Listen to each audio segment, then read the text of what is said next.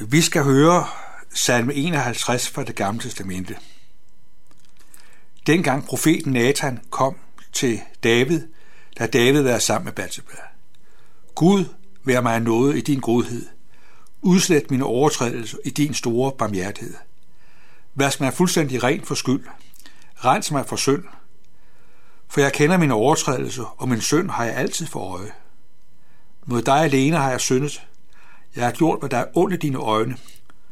Så du er retfærdig, når du anklager, og ren, når du dømmer. I skyld har jeg været, fra jeg blev født. I synd fra min mor undfangede mig. Du elsker sandhed i det dunkle. Du lærer mig visdom i det skjulte. Rens mig med isop for synd. Vask mig videre end sne. Forkynd mig fryd og glæde. Lad de knogler, du knuste, juble. Vend dit ansigt bort fra mine sønder og udslet al min skyld. Skab et rent hjerte i mig, Gud. Giv mig på ny en fast ånd. Kast mig ikke bort fra dig, og tag ikke din hellige ånd fra mig. Lad mig atter frydes over din frelse. Styrk mig med en villig ånd. Jeg vil lære lovbryder dine veje, så søndere kan vende om til dig. Fri mig fra blodskyld, Gud, min frelses Gud, så min tunge kan juble over din retfærdighed. Herre, åbn mine læber, så min mund kan forkynde din pris. For du vil ikke have slagtoffer, og bringer brændoffer, tager du ikke imod det. Mit offer, Gud, er en sønderbrudt ånd. Et sønderbrudt og sønderknust hjerte afviser du ikke, Gud. Gør de noget godt mod Sion. Opbyg Jerusalems mure. Der vil du tage imod de rette offer, brændoffer og heloffer. Der skal tyre offers på dit alter.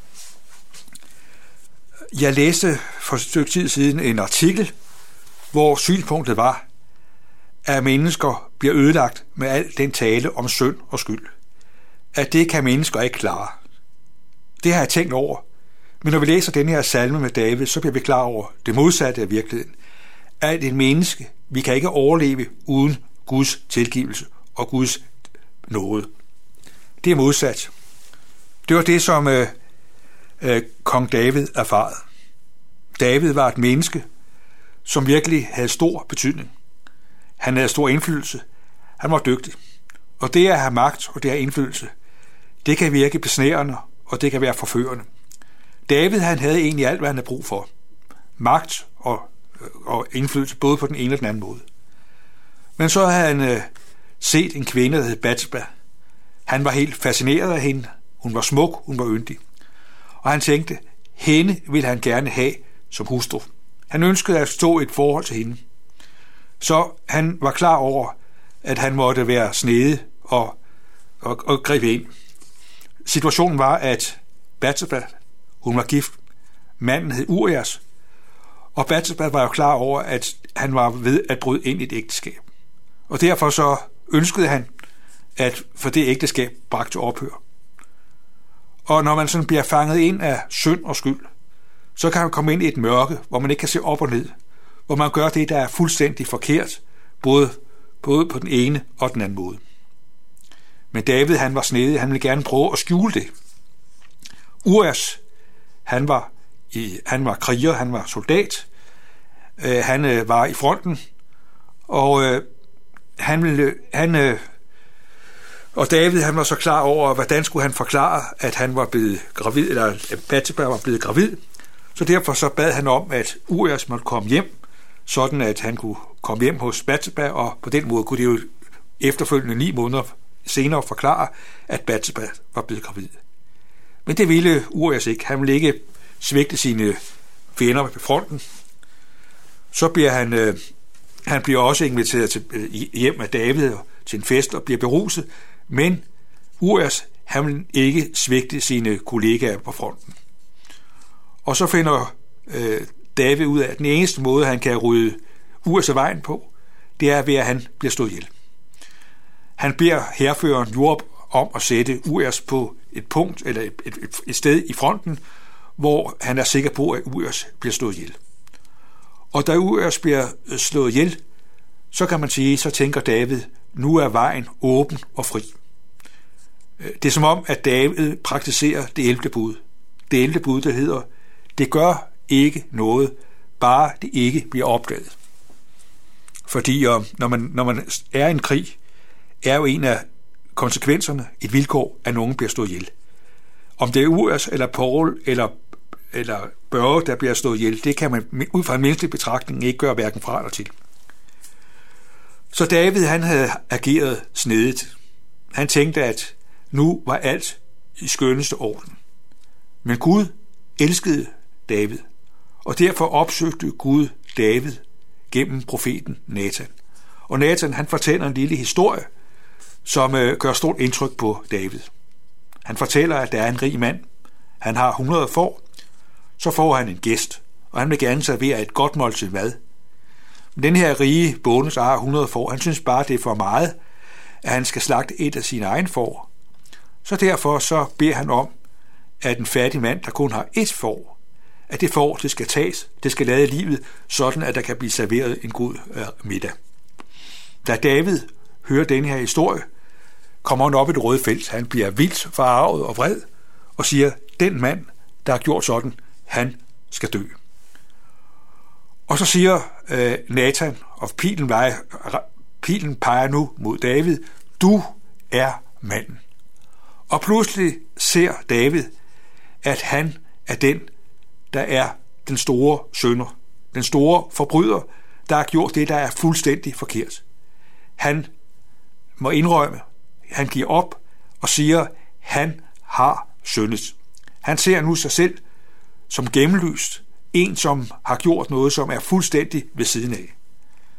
Man kunne godt have forventet, at David havde sagt, at han havde gjort noget forkert over for Batseba eller Urias. Men han siger, mod dig har jeg syndet, gjort, hvad der er ondt i dine øjne. At David ser nu, at alt det, han har gjort, det har han ikke bare gjort over for nogle mennesker, men han har gjort det over for Gud. David ser nu, at synden er dybt rodfæstet i hans liv. I skyld har jeg været, fra jeg blev født. I synd fra min mor undfang mig. Det er jo den uhyggelige virkelighed, at David er fanget ind i syndens virkelighed. Og det er jo også vores problem, at vi kan ikke rive os ud af syndens magt. Man kan godt tage en, en snavset skjorte og få den vasket i en vaskemaskine, og så ser skjorten ren ud igen. Man kan ikke øh, trykke på et program og få skylden ud af ens liv. Det følger os. Det, som alene er afgørende, det er, at Gud vil se noget og sin tilgivelse griber ind og renser os totalt. David han taler om at blive videre end sne. Vi har haft en lang og, og streng vinter, øh, og den tænker vi tilbage på. Men vi har, vi har også oplevet, at når sneen dækker landskabet, så fylder den alt. Man kan ikke se andet end bare hvid sne, når sneen lige er faldet. Sneen dækker hele overfladen. Og sådan er det med Guds tilgivelse. At Guds tilgivelse vasker os totalt rent. Ligesom sneen dækker jorden, sådan er Guds tilgivelse den virkelighed, der renser os fra alle vores synder. Det er det, David er klar over. Vær mig nådig, Gud. Udslet min overtrædelser i din store barmhjertighed.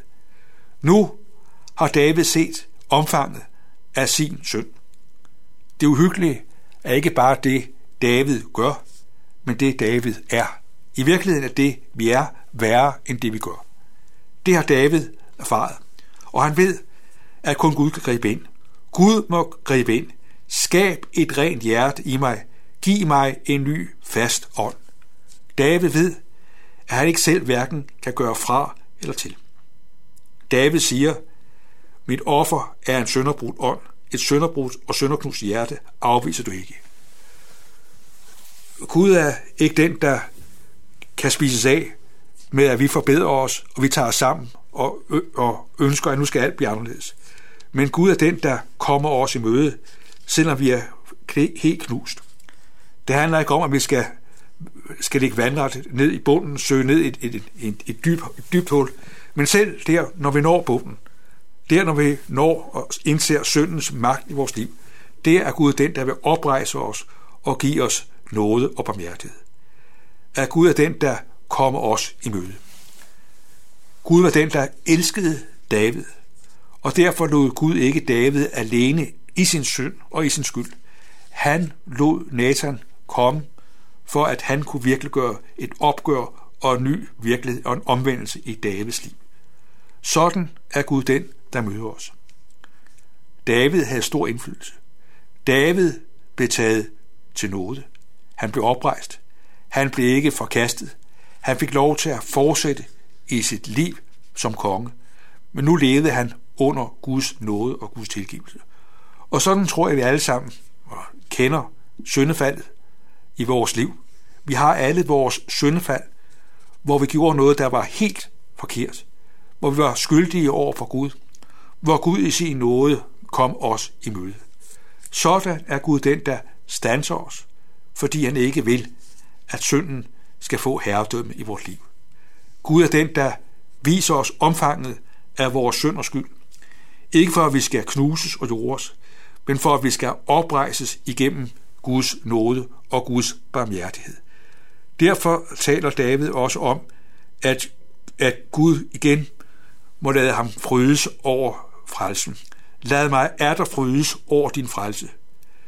Gud er den, der til stadighed lader sin frelse fornyt nyt perspektiv i vores liv. Og det sker ved, at vi ser syndens radikalitet i vores liv. At der er Gud den, der retter blikket væk fra os og mod sig selv.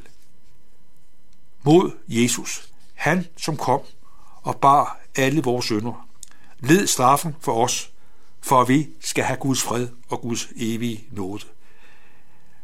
Der må Gud indimellem gribe hårdt ind i vores liv. På et tidspunkt der taler Luther om, at jeg er værst, når jeg er bedst, og når jeg er bedst, og når jeg er bedst, er jeg værst. Pointen er, at man kan være så optaget af sin egen fuldkommenhed, så man slet ikke ser sin egen synd og sin egen skyld. I virkeligheden er altså, at når jeg er bedst, er jeg værst. Og modsætningen er, at når jeg er værst, er jeg bedst. Når jeg ser min egen skyld, og ser mig selv, når jeg er værst, der er jeg bedst, for der ser jeg Guds ubegribelige, ubegribelige nåde og barmhjertighed som det, der oprejser og giver evigt liv.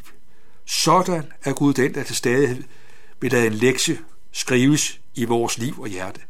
At Gud på ny og på ny skaber et rent hjerte. Gud på ny giver os en fast ånd, så vi fryder os over Jesus og den tilgivelse, vi har i ham.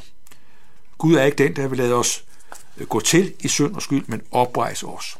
Det var det, David erfarede. Og sådan er Gud den, der vil lade sin nåde skrive en ny dagsorden i vores liv. Amen. Lad os bede. Himmelske Far, vi takker dig, fordi du ser os og elsker os. Tak, fordi du ikke vil, at vi skal gå til i vores synd.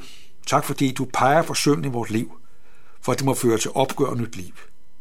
Tak, fordi du mødte David, og tak, fordi du også møder os i vores syndefald. Du ser os sådan, som vi er. Og du ser, hvordan vi kan blive bedraget og tro, alt øh, er okay, bare det ikke bliver opdaget. Men tak, fordi du afslører vores synd, for vi må få blikket rettet mod Jesus. Tak, fordi du aldrig støder os bort, men fordi du kommer til os, for at din frelse må være vores livsfundament. Tak, fordi vi får lov til at vide, at du leder og fører os alle vore dage. Vi beder om, at du velsigne denne dag under din nåde og velsignelse. Amen.